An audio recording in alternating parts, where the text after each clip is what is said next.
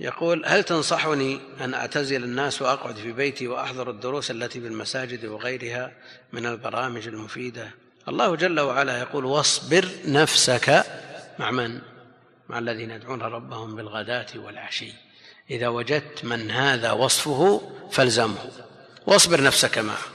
وأما إن لم تجد إلا أهل القيل والقال وتضييع الأوقات بالكلام ولو كان مباحا فاعتزل. في بيتك واحضر الدروس دروس المساجد عند الشيوخ المشهود لهم بالعلم والفضل وأيضا اسمع من الأشرطة واستفد من دروس العلماء. ومع ذلك احضر المجالس التي يغلب على ظنك أنك تنفع غيرك فيها.